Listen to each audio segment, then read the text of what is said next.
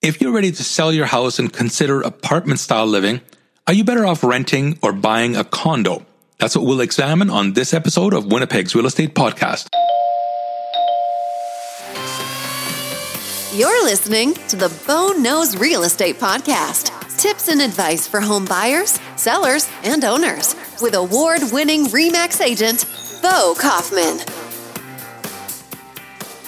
I will work from time to time with elderly clients who, for a variety of reasons, have decided to sell their houses.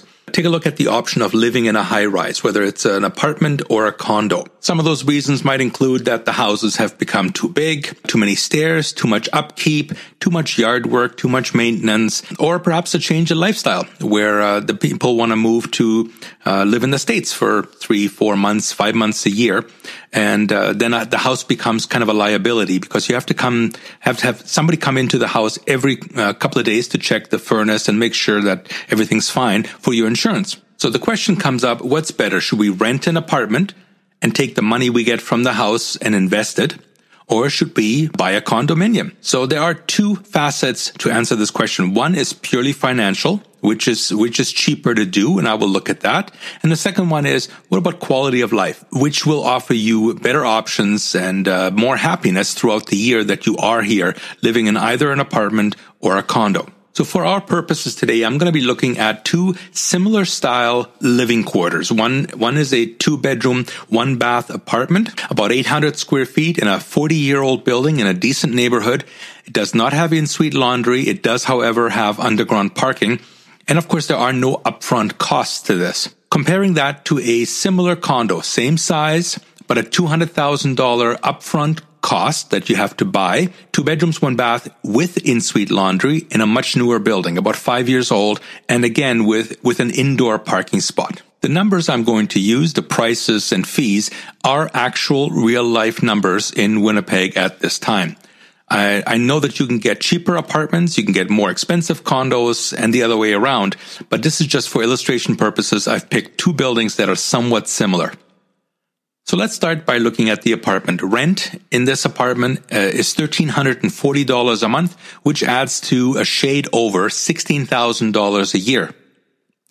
Utilities are fully included in this, so heat, hydro, and water.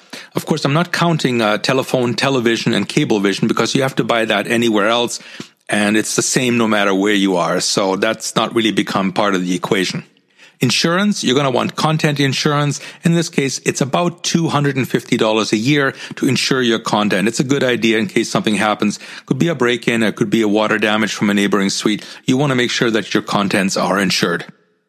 But now we have something to offset against this expense.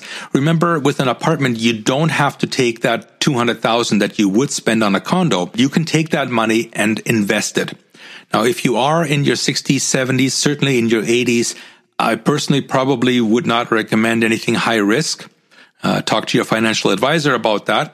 But let's be on the conservative side. Let's say you can get a GIC, and currently you can get a GIC for 3.5%. So $200,000 GIC at 3.5% per year will earn you $7,000. Let's also forget about for a minute that you may or may not have to pay income tax on that money. Let's say you don't. Let's say that $7,000, you have enough write-off, enough deductions that it's all your money. So that goes off against, that offsets the $16,000 plus rent, which means that at the end of the year, your total cost of apartment living is $9,250.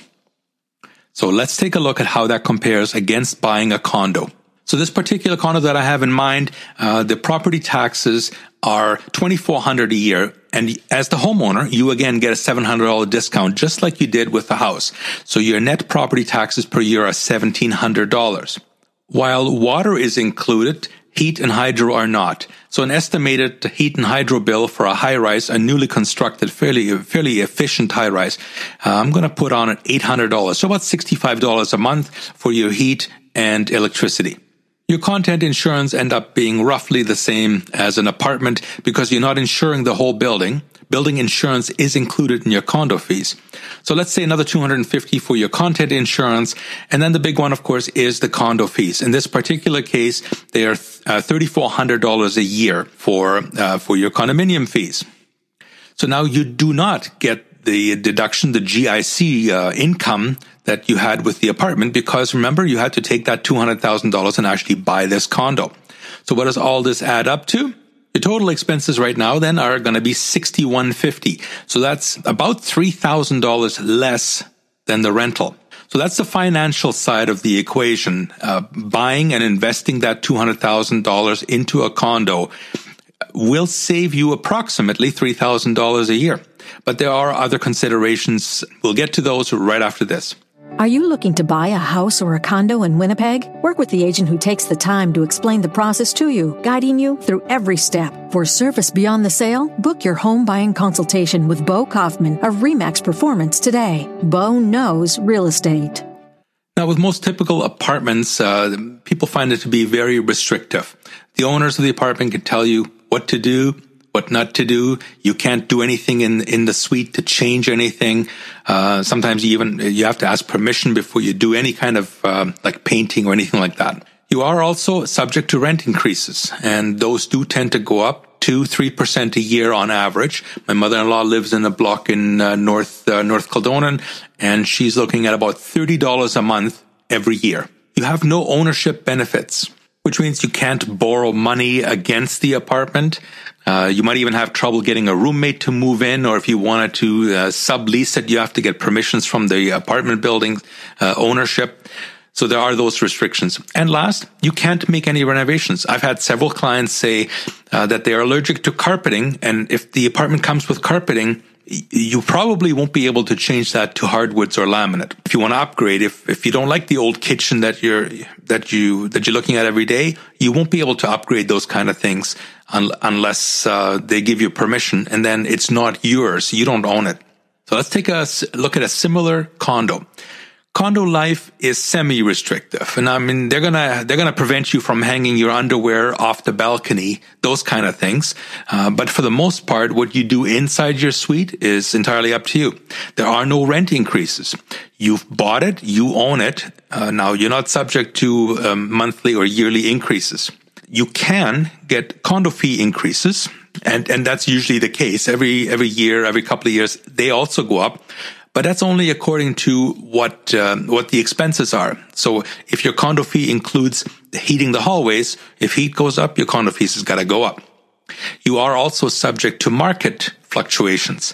So if you're in the condo for 3 years and it's gone up, well, then you benefit. But if it's gone down, you or your estate will lose some of that money that you've invested. There are, however, ownership benefits.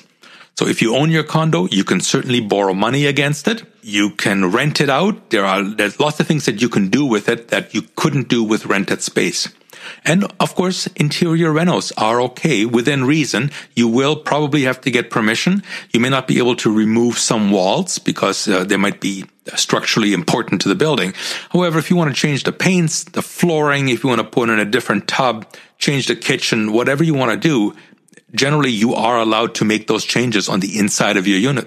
Now, I hope you found this helpful. Please keep in mind, these are just some very general observations. And every family and every person, it's a different situation. So if you're in this position where you're looking at selling your house and thinking of either renting or buying a condo, please call me anytime. I'd love to sit down for a consultation with you and see what your best options are. What fits one person doesn't necessarily fit the next person in the same way. So please call me anytime. It's Bo Kaufman, REMAX Performance Realty. Direct cell is 204-333-2202. Or you can email me at boknowshomes@gmail.com. Till next time, bye-bye. You've been listening to Bo Kaufman of REMAX Performance Realty. Are you thinking of buying or selling a house or a condo in Winnipeg? Call Bo at 204-333-2202. Remember, Bo knows real estate.